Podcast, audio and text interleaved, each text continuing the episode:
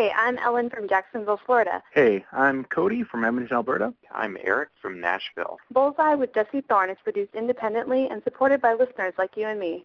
You should support the show like I did. Just visit MaximumFun.org slash donate. I'm Jesse Thorne.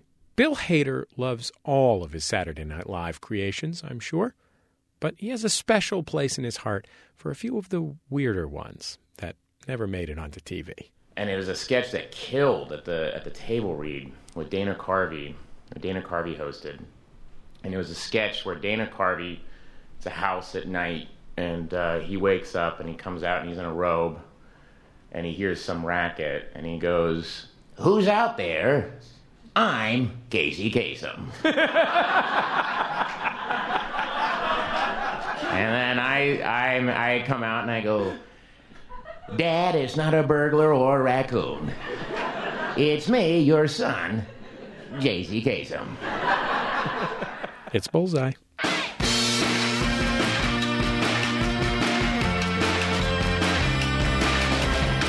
Coming up, my conversation with Bill Hader.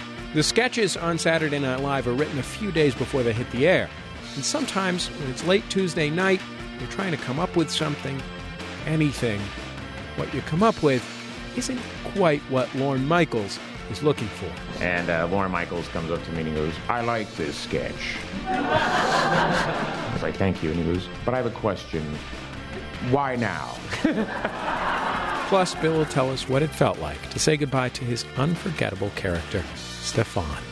I also sit down with the actress and writer June Diane Raphael. She's got a new movie out. It's called Ass Backwards.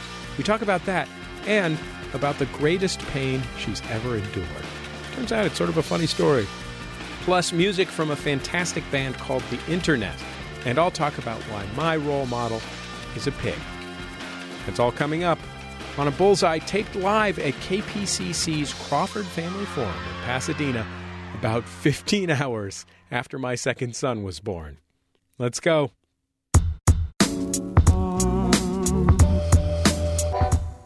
Kicking off our show from Pasadena is one of my favorite stand up comedians. I've actually known him for more than 10 years. I booked him to perform a comedy show at UC Santa Cruz when I was a student there and he was working out of San Francisco. He was absolutely amazing. He's only gotten better since. You might have seen him on Comedy Central, uh, on HBO's Def Comedy Jam, or on his webcast, God Missed It and the Devil Kissed It. Let's go to the stage and hear the hilarious Jasper Redd. Keep going for Big Papa, Jesse Thorne. Dropping babies, showing up to work on you. I've been drinking. I'm gonna let it be known up front. Y'all been drinking too. I see it in your skin. it's all good to drink. I've been drinking all week. I'm socially lubricated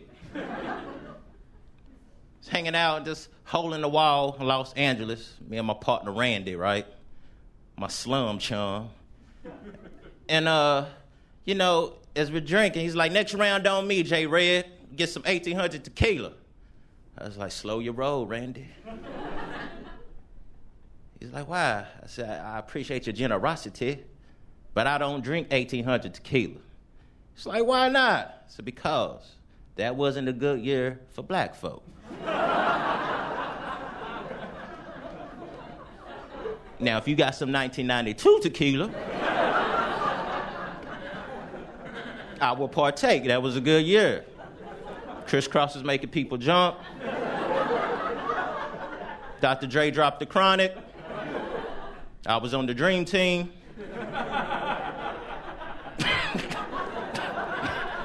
Brought home to go.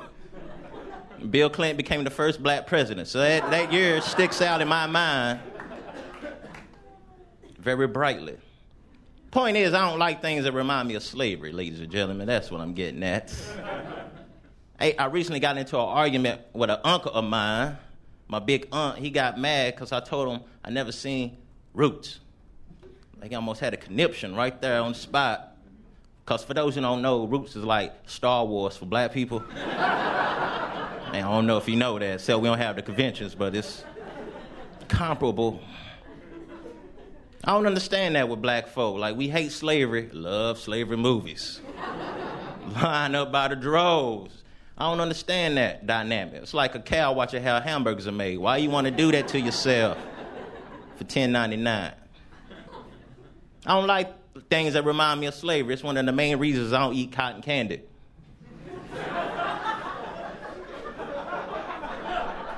That's right, I'm pro candy apple.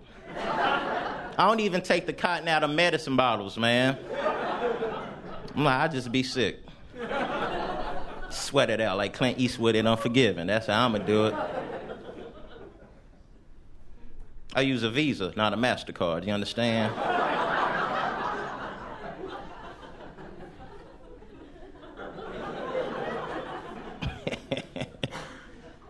So how come you never see no black ghosts?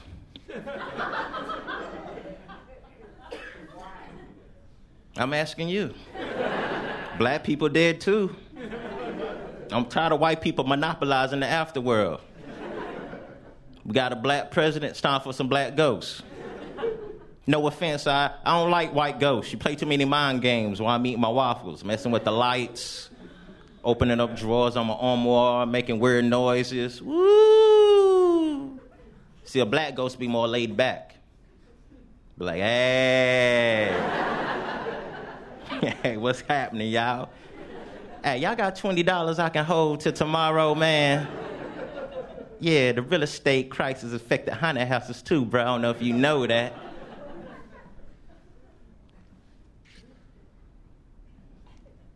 I've been going through some things, man. Not to get too morbid, but uh, I did have a friend pass away recently uh, during the summertime, abruptly on your boy, and I've been dealing with it.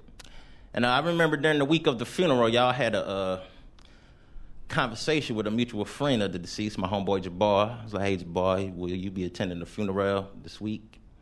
He says, nah, J Red, I'm not a funeral person. And I thought to myself, who is? Anybody know any funeral enthusiasts? I'm a funeral machine. If you dead, I'm there. Count me in. Wake me up before you go go. Got obituaries on his wall like old posters in record stores. You know, if you rearrange the letters in the word funeral, you'll get the phrase real fun. Is that a subliminal message? Now, I don't know if you religious, but if you believe that heaven is above, right? Hell is below. Shouldn't we start burying our loved ones in the ground, start launching them into space? That's theological. to be closer to the Almighty, not further away, closer to, you know, what you deserve.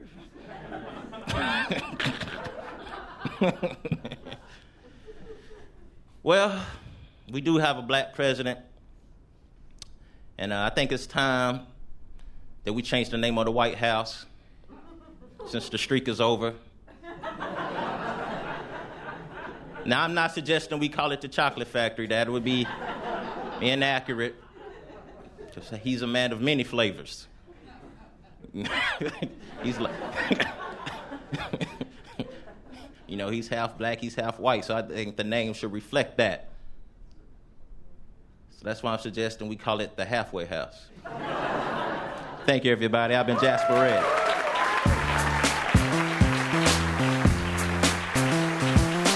Jasper Redd on stage at KPCC's Crawford Family Forum. You can follow him on Twitter at Jasper Redd. That's red spelled with two D's. It's Bullseye. I'm Jesse Thorne. This week's show was taped on stage at KPCC's Crawford Family Forum in Pasadena, California. My first interview guest is June Diane Raphael. She's the co writer and co star of the new buddy comedy Ass Backwards. Before my conversation with June, let's hear a clip from her movie. It's about two women, played by June and her co writer Casey Wilson. The characters have been best friends ever since they competed in a beauty pageant as kids. In this scene, they're just kicking off a road trip, and we see them sitting side by side in the front seat of their van, singing along enthusiastically to an 80s tune playing out of their CD player.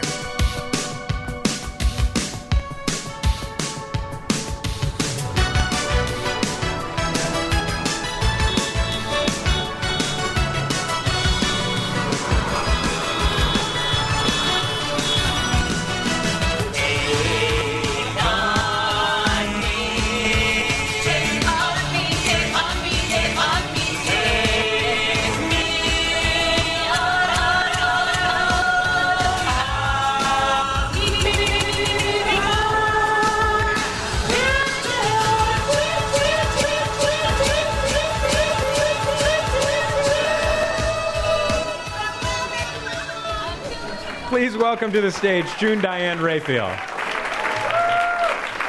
Wait, Nick the producer, press pause for a second.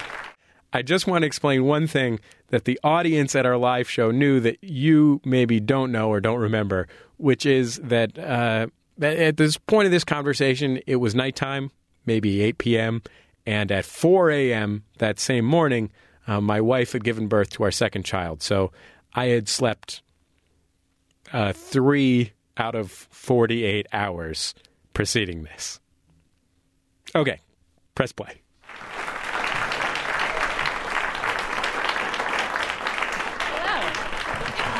Hi, June. How are you, friend? I'm great. How are you? Well, I do feel like I know exactly how you are. Yeah, I'm a little. T- I'm like border. I'm. I'm. I. Here's what happened. I took. I took a sip of this combination of melted ice and Seven Up, like this. And then I put it down, and I realized that as I put it down, my hand was shaking, like literally like a, an alcoholic in an emotional scene of a film. Yeah, you're not well. Yeah, it was a full on. It was like a full on joke take uh, that I was actually doing by through no fault of my own. I have to say, your wife is amazing. She built and a I'm human just- inside of her. For many, well, yeah, for that, but also for allowing you to be here. And yeah, I I'm mean that's probably a bad call, but yes. And I'm just wondering, like, is there any way I could get in on that? You would like to be married to my wife? I mean, like, she just sounds so great. You're already married, June. You're married to my asking, friend can I comedian not ask Paul Scheer. questions here? The, what qualities of a wife are you looking for, and why isn't Paul providing those to you? Paul is an amazing husband. Right. And I think he's doing that quite well. You mean he's he's really good at like being a Mr. Fix It? He like taking out the trash. he's doing all those duties great. But just the kind of I feel like there's a certain selflessness that comes with being a great wife that it's not a quality I have.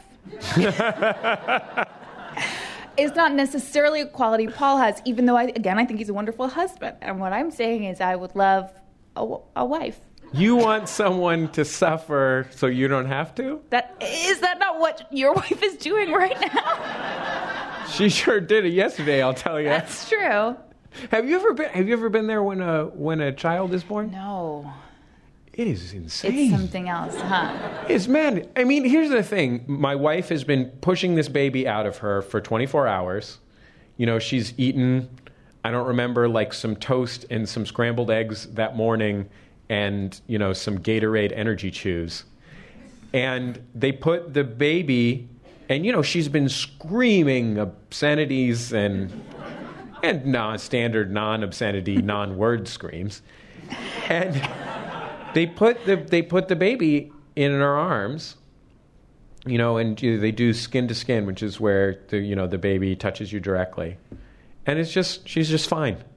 It just goes and it's like okay wow people are amazing machines I mean, and I guess that's why we continue to do it because you do forget. I've never had children, obviously, in this conversation, but you must forget that amount of pain immediately. But pain is a weird thing because when you're in it, you can't imagine any other experience but feeling as badly as you do. And then when it's over, it's hard to feel grateful for not being in pain. You know, you just sort of forget. what it. is the what is the worst pain that that you've ever endured Oh man. And not just like yeah, not like existential pain. Yeah, because I'm in that. One right time I was pretty That- baked and I was on the beach and I was looking at the stars and I was like, oh man. I remember. Paul and I went to Sundance. I went to this restaurant and I ate a sandwich that had aioli on it. And I had nothing in my stomach. I've never had food poisoning before in my life. And I took a f- one bite and I thought, this is wrong.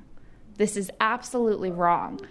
But I'm so hungry that I have to continue. And I don't know what's wrong about this, but I'm also so hungry, so something's also tasting good. It was a it was a real struggle. Right. And I It was sort of like your childbirth. exactly. Right. And I ate the whole thing. And then it was strange because the the first thing that happened to me was I got so tired. And we were Paul and I were with his manager and I just slumped down onto the booth and put my head down. Just a strange look for uh, someone at a restaurant. And I'm like, Paul, I'm just so tired. I just got so tired. And then it hit me. And I had, it hit me so immediately because I had nothing in my stomach that I had to run through this restaurant. And I was, I remember grabbing onto people's heads, like just trying to get to the bathroom. And I didn't make it. I didn't make it, guys. I didn't make it. And I know there are donors here. I really want to get specific on what happened. It there was a pr- something happened in me like alien, but through my mouth, and it was so it, there was so much and for so long, and the, my mouth was open so wide that I remember thinking, June, breathe through your nose, breathe through your nose, because it was going on so long, I was running out of breath. I needed a breath. So that happened outside the bathroom and then into the bathroom. And I finally, you know, people are coming into the bathroom. Paul comes down there. I'm a wreck. And we go back to the like place we were staying at, the house we were staying at, and I couldn't keep down a glass of water. I mean, it was that. And that night, I said to Paul, I'm like, I can't, I now understand why people can't live through this amount of pain. I said, I, I'm just asking you right now if I ask you to kill me, you must. And I, I need you to look at issued me like a do not resuscitate yes. order. I was like, I need you to understand. I'm in so much pain right now that if I ask, you must take it seriously and you must do it. I'm Jesse Thorne. This week's Bullseye was taped on stage at KPCC's Crawford Family Forum in Pasadena, California. I'm talking to June Diane Raphael, who wrote and stars in the new movie Ass Backwards with her best pal, Casey Wilson. Well, let- let's talk. Let's talk about show business stuff for a second, because you, I mean, I you don't have, you do not have a wife, but you do have this relationship with Casey Wilson, which is uh, like as close to a show business wife Yes, as could exist. How how long have the two of you guys been working together? We've been working together since we were 18. Wow. So, yeah, a long time. Actually, just a, a year or so. yeah, so we met in college, freshman year of college. And How we, where, where do you remember where you met? we do you met remember in seeing a, her somewhere? Yeah, we met in a clown class at NYU, like an old timey, like where you're wearing red noses clown class. And we, it was so terrifying because they did this. This teacher did an exercise in the class where you, everybody had to get up in the circle and you couldn't leave they called it the ring of fire and you couldn't leave the circle until you had made every single person including our teacher laugh a belly laugh simultaneously and people were in there for hours i mean it was it was the most it was like comedy um, prison it was so terrifying and just every day I would walk into that class and I would have to think to myself before I walked in, like, you're not dying, nobody in your family's dying, like, things are okay. Like, I have to go to a place of such context to step my body into that class. That's how scary it was. But that's where, yeah. You know what? I I'm just made fun of you for being in clown class. Not only have I been in clown class, I have done that in clown class. It's terrifying. It's the most terrifying thing I in the history say, of the world. because I take a clown class now in LA, taught at the clown school by this guy, David Bridel, who's an unbelievable clown and teacher. And um, it's the I, I- it's the best work I've ever seen when it's done well. It's the most amazing. I mean, there's a, there was a girl in my clown class in LA who's not an actress. She's probably a 17 year old high school student, Latina, who's, I mean, she's the finest clown that's working right now, or not working. but, you know, there's just people who can do it who aren't even necessarily performers, and it's just amazing. What what did you? I mean, here's the thing. I think a lot of times, if you are uh, uh, the kind of person who goes into comedy, you know, maybe you're Chris Farley and you're a natural clown. But I think for a lot of people, especially in improvisation, your natural tendency is to make a joke anytime that you are threatened. And uh, being in clown class is a constant threat where all you want to do is make a joke, and then the teacher gets angry at you for making jokes instead of clowning. Well, because clowning is um, it's kind of nonverbal too. It's not about using your head at all. What's, what struck you about Casey in the class that made you friends? Did you Well, both just hate being clowns? we I came to love the clown work, but it was just it's just incredibly difficult work. But she, we had um, we had to find our clowns, and so.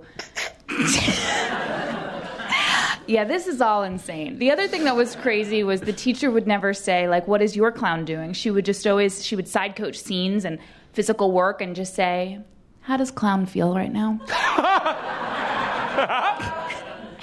and but well, we're all finding our clowns, you know, Casey's clown was very angry and very. She would get very upset about things. And, and again, none of this was spoken. It was all physical work. But she would just get super angry that things weren't going her way.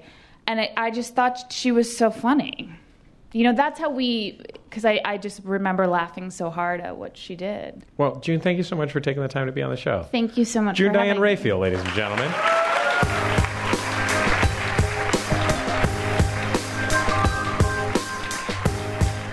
June Diane Raphael on stage at KPCC's Crawford Family Forum. Her new movie, Ass Backwards, is available on VOD and is in theaters this week. After a break, I'll talk to Bill Hader, and then he'll storm out angrily. It's Bullseye from MaximumFun.org and NPR. Hey gang, Max FunCon will return to Lake Arrowhead this summer. The dates are May 30th through June 1st. Tickets will always sell out. Get yours starting Black Friday. That's November 29th. For more information, go to maxfuncon.com. Hey, folks, this is Kevin Allison of the Max Fun podcast Risk, where people tell true stories they never thought they'd dare to share. If you've never heard Risk, why not start with our 150th episode? It's an all star lineup of jaw dropping true stories from Aisha Tyler. Um, this being the 90s, I was drinking malt liquor. Don't fuck you and your racist thoughts. You're all racist for laughing. Tom Lennon, Whenever I walk into a place that's called Mr. Binky's, I'm expecting Armenian Bumblebee to be like, I got jack off pills for you. Yeah! Jay Mohr, Me, public school in New Jersey, I didn't need to know anything because everybody knew you got pregnant by peeing in each other's butts. That's how we knew. Andy Dick, We've had a monogamous relationship for five years. I barely cheated on her. and The Daily Show's Jessica Williams. Oh my God, I have like this need to be responsible for some reason that doesn't really benefit me. So, like, Jessica, clean it up. Look for Risk on iTunes or, of course, at MaximumFun.org. It's Bullseye, and I'm Jesse Thorne. You're listening to a show we recorded on stage at KPCC's Crawford Family Forum in Pasadena, California. My second interview guest is Bill Hader. He spent eight seasons on Saturday Night Live. He's known for his great impressions, like Vincent Price, and he was maybe even better known for his Weekend Update character, Stefon, which was a collaboration with the great writer and stand up comedian John Mulaney. Here's a clip from SNL. It's one of Bill's other great characters, the elderly veteran news reporter Herb Welch. Herb's on the scene reporting on a shooting. and every thud you hear is Herb hitting his interview subject, played by Anne Hathaway, in the face with his microphone. I'm here with Maria de, de Silvio. DeSalvo. What? Maria Di Salvo. Well, I don't know. Why, why don't you tell me what happened? Oh. Well, I heard some shooting outside, and uh, the kids were looking out the window, so uh, I told them, you know, get down. Do you have any uh, fun plans for uh, for Turkey Day? What? You gonna cook a bird or I know, some yams or something? We go to my mother's. So there you have it. Back to you, Jack. Okay, now. Please welcome to the stage Bill Hader.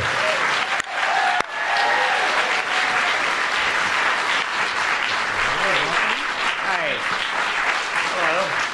That's, that's the first Herb Welch we did. The character voice changed. Or How do we- It's so weird seeing that. I was like, oh yeah, that's when we try to play him like a talking corpse. and then it was, I think Lorne Michaels was like, I think you need to add a little more life to Herb. so I was like, what? What's going on there? And I was like, oh yeah, that's the talking corpse version of Herb Welch. Was Talking Corpse the pitch? Yeah, uh, well, it's it's basically a uh, it's from an internet video that's real famous where these two news anchors in New York are arguing with each other. And have you guys seen that? Where it's the two guys yelling at each other, and the one guy's and, and one guy essentially is where I mean it's Herb Welch, uh, you know, and the guy goes. Uh, uh, oh yeah, the, the Herb Welch guy says to the news anchor, uh, "Remember, I I, uh, I was your jo- I was your boss at one time." And the news anchor goes, "You were and are no longer." How'd that happen? and uh, John Mulaney and I, I think, watched that like 20 times, and I was like, oh, "We should just write that up, man." See what happens. I feel like there's a significant portion of your Saturday Night Live career that just involves you and John Mulaney sitting around laughing. Yeah. or yeah, laughing or or uh, just staring at a wall, going, "Oh God, what are we gonna do?" yeah, and most of the ones that we wrote together, the most fun we had writing something actually never made it on the show. The hardest we laughed, and it was a sketch that killed at the at the table read with Dana Carvey.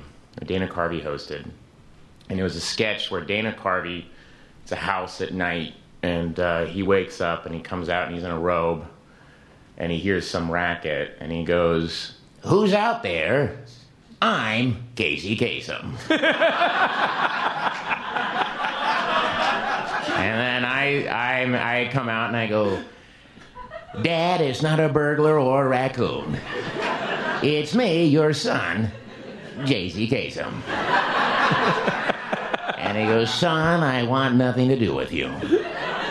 And I go, Dad, why is that? And he goes, Let me read a letter. Oh, let- yeah, let me read a letter. Dear Casey, your son and his boyfriend owe me five thousand dollars for you know, and it was this long thing. Oh, our favorite joke line was, uh, "I always ask you questions like, Dad, why won't you?" Uh, like, you always uh, you always hounding me with questions like, "When are you gonna get a job?" and "When are you gonna get out of the house?" and "What recording artist had more number one hits than any other?" And he said, Mariah Carey was 17. Now get the hell out of here. And uh, we did it for the uh, dress audience, and they went, no. Played the crickets. It's Bullseye. I'm Jesse Thorne. You're listening to my conversation with Bill Hader. It was taped live on stage at KPCC's Crawford Family Forum in Pasadena. I think there are, there are people who do impressions for whom impressions are like an avocation. Like that is something that they've, you know, has been like central to who they are since they were 15. In the same way that like a stage magician just spent day after day and day after day after day after day, night after night after night after night, you know, at home in his bedroom working on, you know what I mean? Yeah. And an impressionist might do the same thing. No, no, I'm joking. I'm joking. We're, not, I mean, you know. Not David Copperfield's like, my ears are burning. No, Jo- uh, you know, jo- Johnny Carson was Johnny. Carson. He's no, he's no. Well, he's depends on whether you believe that. Uh, He was a magician. book, Yeah, that's but he was a magician. Yeah. Um, a lot of great people. Were, were you? Did you believe? Yeah, no, tons. Um, did you did you like love the idea of being an impressionist? No, I didn't actually do impressions of famous people until my SNL audition. Until they said you got to do impressions for your SNL audition, and my manager Naomi Odenkirk said, "Do you do impressions?" And I said, uh, I, don't, I, don't, I mean, like my science teacher." and uh, she said, well, "You better go learn some impressions because you got an audition for SNL, and you know." So that's how I kind of figured it out. That's why, and I love old movies, so that's why they're all James Mason and Gregory Peck and people like that, because that was that's all I watched. Who did you Who did you bring to What did you bring to your SNL? I did uh, Al Pacino. I did uh, James Mason. Uh, I did uh, Peter Falk. uh, what else did I do? Oh, they called me the day of my audition and said, We want a political impression, but it can't be George Bush, who was the president at the time. So I did um, Tony Blair. Another red hot one in American. Yeah, I know. the tip of every teenager's tongue. I know. I mean, but the good thing that happened with me, at least, that I figured out was that I was a pretty quick study on people. Like I can, because I would get cast as people, and then, like you're sitting at the the the table, the table read, and like someone come to like, um, I have you as Willem Dafoe, and you know, and you're like, oh, okay, you know, and you're in a table with this many people, and you're like, you got to sell it, you know what I mean? And so I was happy that I was, um, or people I'd never heard of. Like Elliot Spitzer, like I had to do Elliot Spitzer. I'd never heard of Elliot. You know, I, I didn't follow. I'm too busy thinking about Casey Kasem. Yeah, I was too busy thinking about. I was too. Yeah, no, yeah, I'm too busy. Yeah, uh, you know, yeah, watching old movies and stuff. But uh, he, uh, so yeah, you know, you'd figure, you just figure them out really quick. The hardest ones to do actually were. Um, I always felt impressions were easier when you watched the person being interviewed because you found you saw them being themselves. You know, like you found little things in there that were interesting. Um, of them just being themselves as you opposed it- to as opposed to like in a performance? yeah, instead of like doing Al Pacino saying hoo ha or whatever, it was more of him. Uh, I, mine was from him getting uh, his Emmy acceptance speech for Angels in America, and he was just kind of like, "Oh yeah, thanks." Uh, but, you know, what I mean, it was just like you didn't know where he, where he was, or, um, and uh, so I was totally fine with that. Uh, but yeah, I got some, but those were the harder ones where I had to play. Like I, we did a Homeland sketch, and I had to play Saul, Mandy Patinkin, Homeland, and that was hard. I had to do the guy from There Will Be Blood. That was really hard. Like sitting there watching that, and because you're performing it, it's just different. When when you when you uh, take take Mandy Patinkin for example, if you remember the Patink, what what the Patink? That's what he goes by. yeah, I think so. Patink is here. What what like what did you watch? Did you I just just bring you VHS Homeland. cassettes of old well, we have DVDs. Chicago. At, we have DVDs at SNL. It's not that three quarter machines. Uh, no, uh, we just. I was watching Homeland. Just I would sit and watch him on Homeland, like you know, one. Do you scene remember over like a over again. thing that you would you would you just like just say the things in his Say voice over over? operation. It was operation. That was the word that I kept saying. That's in the operation. I can't. I would have to watch it again, but I would watch Darrell Hammond do that. He would get one word and then say it over and over and over again, and I was like, oh yeah, it's like tuning a instrument or something. Partly, I mean, you kind of find a place in your mouth. Yeah, it's and, all at the a- front of your uh, mouth. Yeah. I don't know. I have to watch it. It's not that good. now I'm shy. It's Bullseye. I'm Jesse Thorne.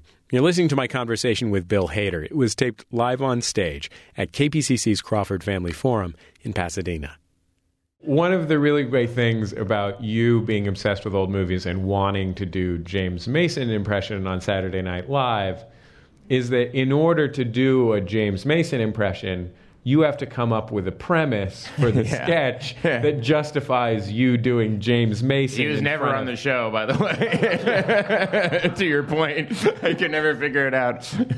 I mean, you did a recurring series of Vincent Price sketches. Yeah, we did do Vincent Price a bunch. Yeah, that was fun. You, I, mean, but you you have to you have to. I mean, I imagine you you can't just say I'm going to do Vincent Price doing that stuff that everybody knows Vincent Price is known for yeah, doing. I know. Most people don't, and that's the crazy thing is that especially now, no, I mean, people my age were like, "No, which who's Vincent Price?" You know, I mean, it was like, I was like, how you know? But I remember the first one we did. It was like my sixth show, fifth or sixth show. I was crazy nervous. I was nervous before every show, but I was like about to throw up. I was about to pass out, and um, the band's playing. We're about to go live, and I'm dressed as Vincent Price, and have, you know.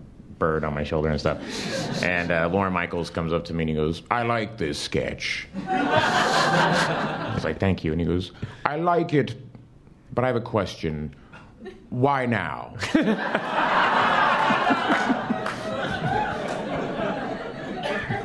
So if you watch the very first one, they're like, go, and I totally trip up on my first line because I'm like, what did he mean by that? Hello, ladies and gentlemen. I- Did he expect you to make it topical in between standing in the Yeah, wings and yeah, going on stage? Him tweeting or something like, oh, I have so many Twitter followers.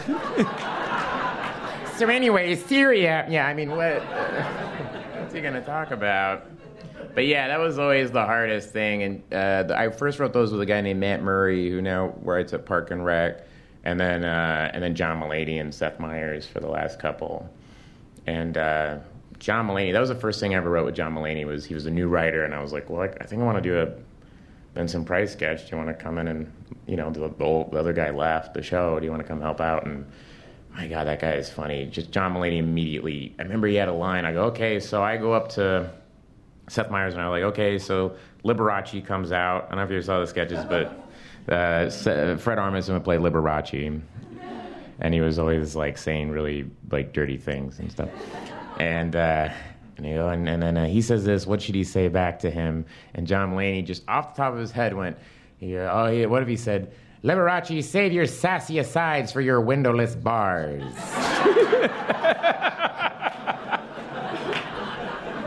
We're like, whoa, new guy. Go, that is a great line, you know. I was like, wow, that guy is funny. Yeah. I, I remember seeing John Mulaney for the first time, and he couldn't have been. He was doing stand up in New York.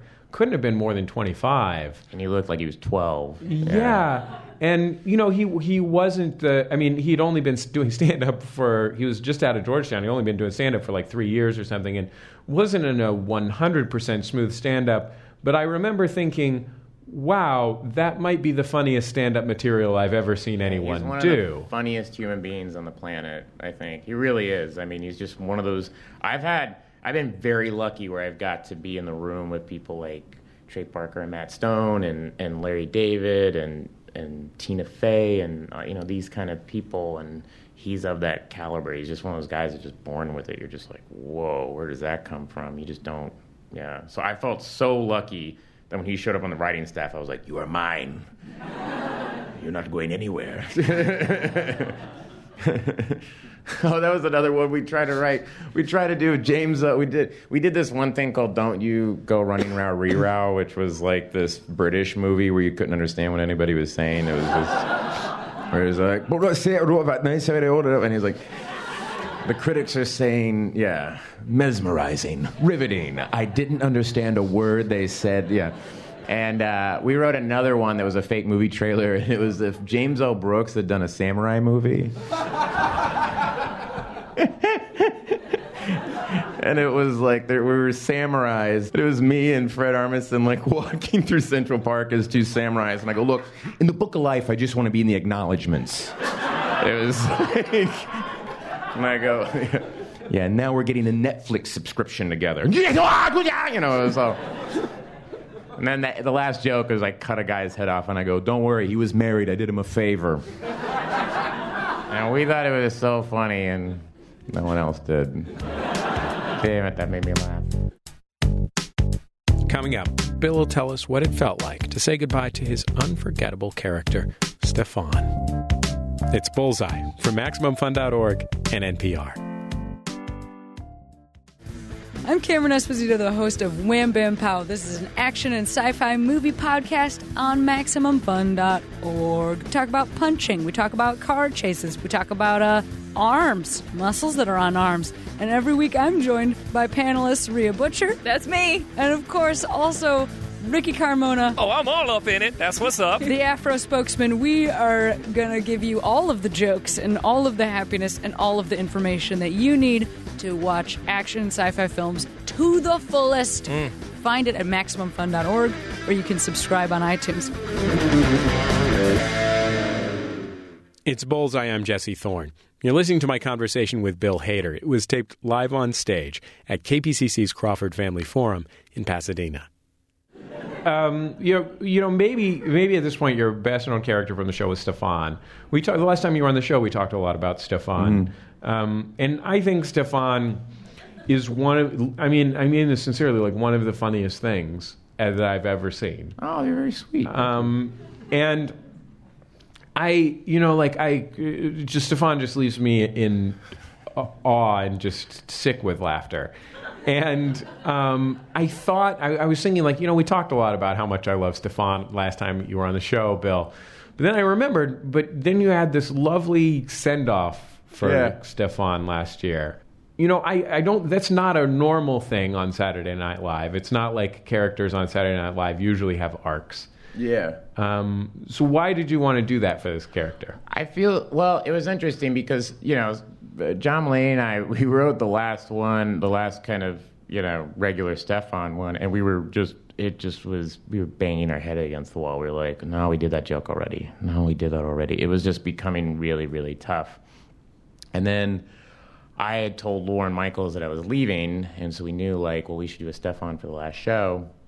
And we kind of we had one idea where he went up on a spaceship. We had another idea where yeah, it was like we had all these other ideas that were live, and then John was thinking, he goes, "Wait, we had it like a year ago. We had the idea that he leaves the update desk. He yell, he says, Seth, I'm tired of you treating me like this. Leaves the update desk, and uh, and we were like, oh yeah, and he just exactly what it turned out to be. He goes and when you do the graduate, but he's marrying Anderson Cooper.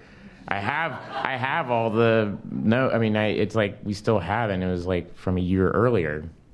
And it was like titled like last stefon you know he gets married and you see all the the people that you've talked about over the years in the you know chapel.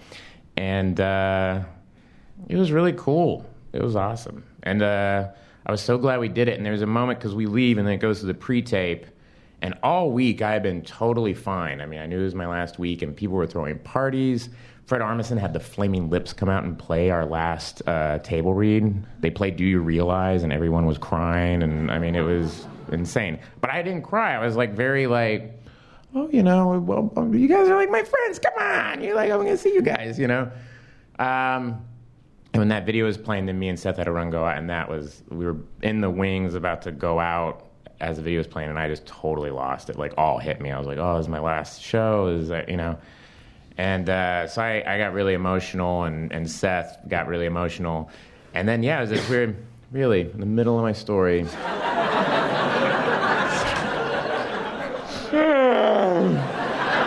I, I coughed. I cough. I'm out of water. Could I have some water? God, Jesse. I'm sorry, Bill. that was a cough. It was a cough. It wasn't a yawn. It was a cough. I had to cough. Yeah, good. Anyway, I, where was I? Oh, yes, I was crying.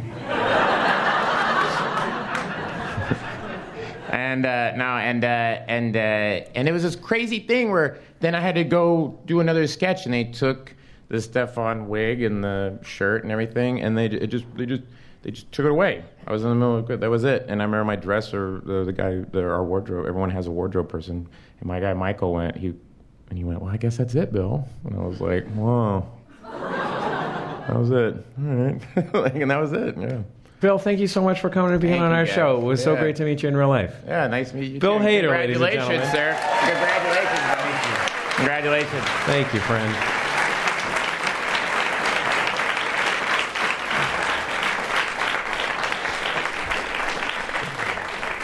I'm, I'm really sorry for coughing in the middle of your story, Bill.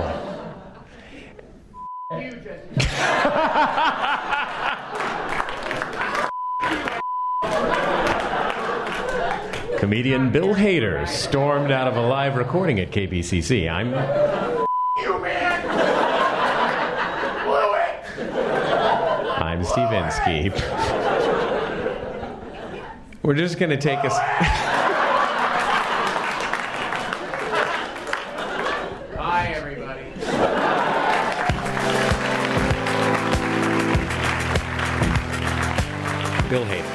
Conversation was taped live on stage at KPCC in Pasadena, California. Bill Hader lives in Los Angeles now. You can catch him popping up on a ton of different film and television projects. It's Bullseye. I'm Jesse Thorne.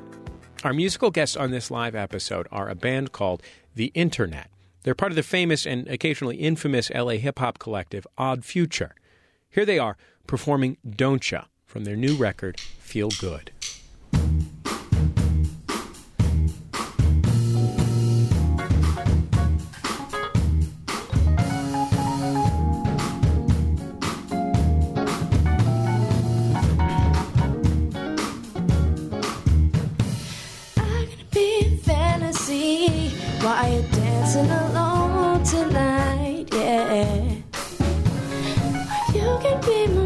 Got me running for you. Said we gotta take it slow. It's what you do to me. Yeah. I think it's time I take control. Girl, I just wanna love you. No, as bad as you won't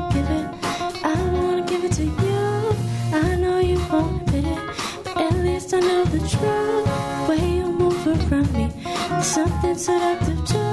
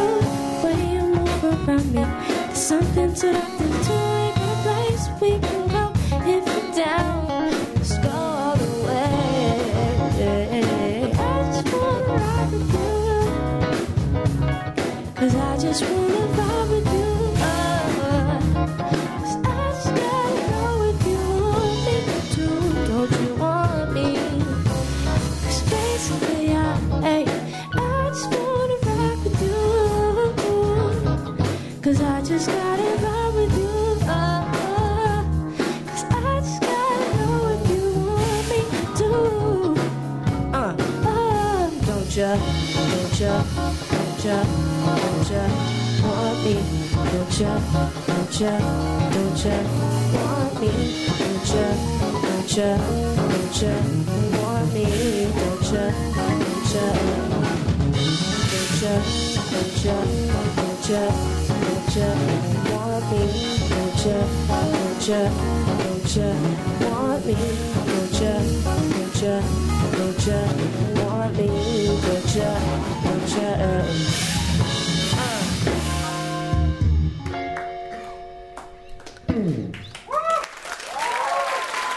That was Don't Ya, performed on stage at KPCC's Crawford Family Forum in Pasadena. Their new album is called Feel Good. Seriously, they were some of the nicest people we've ever had on the show. You should really follow them on Twitter. Their handle is Internets. That's at I N T A N E T Z.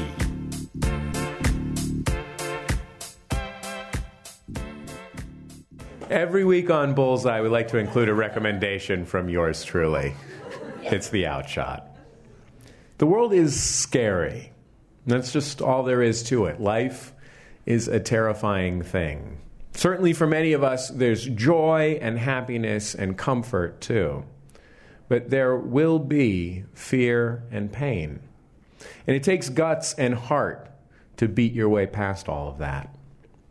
Which is why one of my greatest heroes is Babe, the little pig with the big heart. and why one of my favorite films of all time is Babe, Pig in the City. I have a feeling that if you're nodding quietly right now, you've seen Babe, Pig in the City. And if you're giggling, maybe you haven't, because I am as serious as a heart attack. Babe, the first movie, if you missed it, was about a pig who learns to be a sheepdog, though precious few on the farm or anywhere else think that he can. Babe Pig in the City opens with the sheep pig returning home to the farm triumphant. There's even a parade. But it all goes bad. He gets ahead of himself while his owner's fixing the well pump, and calamity piles upon calamity. And long story short, Farmer Hoggett is left disabled, in traction specifically. And it leaves only Mrs. Hoggett to tend the farm. Even before her author's misfortune, Mrs. Hoggett was ceaselessly busy, bustling, baking, bottling, and pickling. But now, having to nurse her husband and pay the bills, she found life considerably more challenging than she had ever anticipated. Before long, two men showed up. Two men in suits. Men with pale faces and soulless eyes. Such men could have come from only one place the bank. They can't make ends meet. So Babe and Mrs. Hoggett leave. The plan is that they'll go to a grand state fair to earn the money they need to save the farm. But something goes wrong, they miss a connecting flight, and they're left to fend for themselves alone in the big city. A huge city. The city in Babe Pig in the City seems to be every city piled on top of every other city. It has the canals of Venice and the Opera House from Sydney and all the skyscrapers in the world. The narrator calls it a place filled with dark corners and endless possibilities. It's no place for animals or old ladies. Not long after they arrive, Mrs. Hoggett is swept into a chaotic street fight. She ends up getting hauled off to jail. And then Babe is by himself. I guess Babe is a grown up pig, but he's really a child. Everything in the world is new to Babe, and he's just putting together the pieces. But he knows that he loves Mr. and Mrs. Hoggett, and he knows he has to save the farm, and he has kindness in his heart. And he has this little bit of advice that he picked up on his way out of town. Can you come with me, Fly? I wish I could, dear, but it's you they want. Please. Stop it now. You're a brave pig, and babe, more often than not in this uncertain world, fortune favors the brave. It's a cruel city. It's no time before he finds himself in a traveling show playing a porked dinner served by a clown to a gang of world weary apes. They tell him there's a reward at the end for him. He thinks maybe it's enough to save the farm. But the truth is, there is no reward. Just tell me. There is no reward, is there? Was there ever such a thing? Oh, little pink thingy, this is the city. As Bob always says. What do you say, Bob? It's all illusory. It's ill and it's for losers. Nah, that wasn't it. You know, that stuff about no yesterday and no tomorrow. All you got is this actual nowness. The past is gone and it's for the future. Yeah, no guarantees, my little pork pie. It's a dog eat dog world, and there's not enough dog to go around. So you look after number. What's he? Get my drift? I'm not a pork pie. Whatever you say, cutie pie. I'm not any kind of pie. I'm just a pig on a mission. Here's the thing Babe isn't a superhero.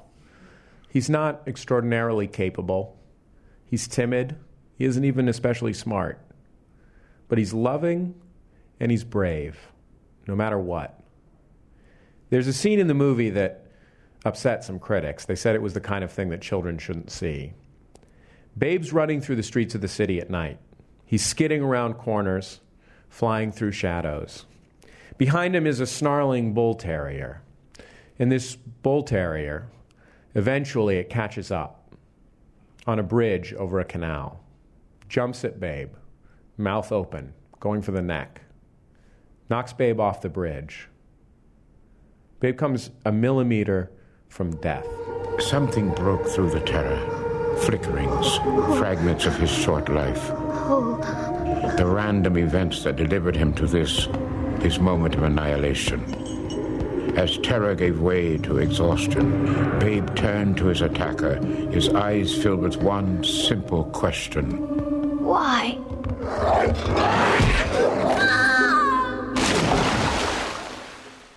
The dog follows Babe off the bridge and into the water, but he's pulling a chain behind him and it wraps on the bridge and it wraps on the dog's leg.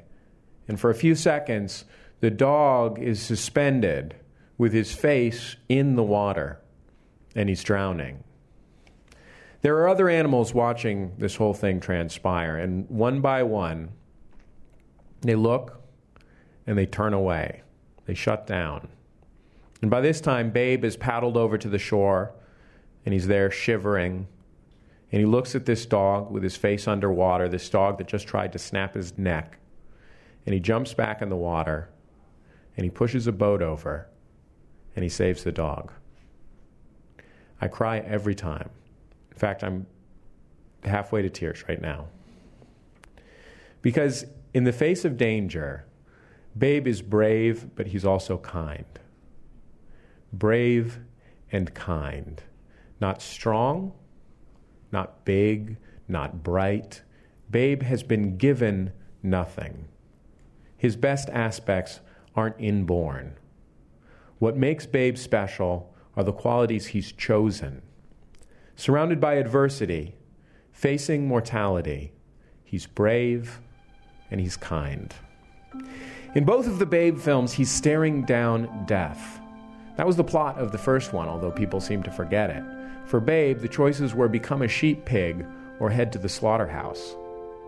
In the very first scene of Pig in the City, as Babe leads the parade through his country town, the returning, conquering champion, we see above him some skywriting letters H A M.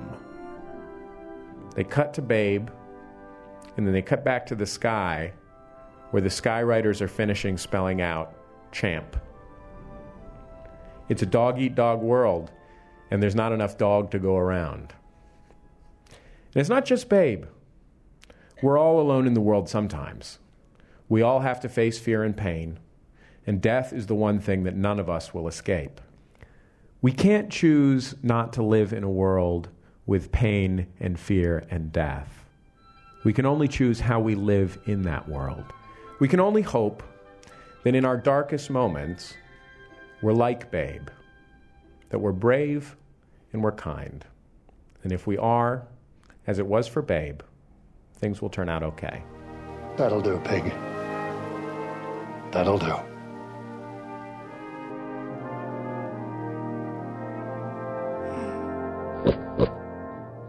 That's my outshot.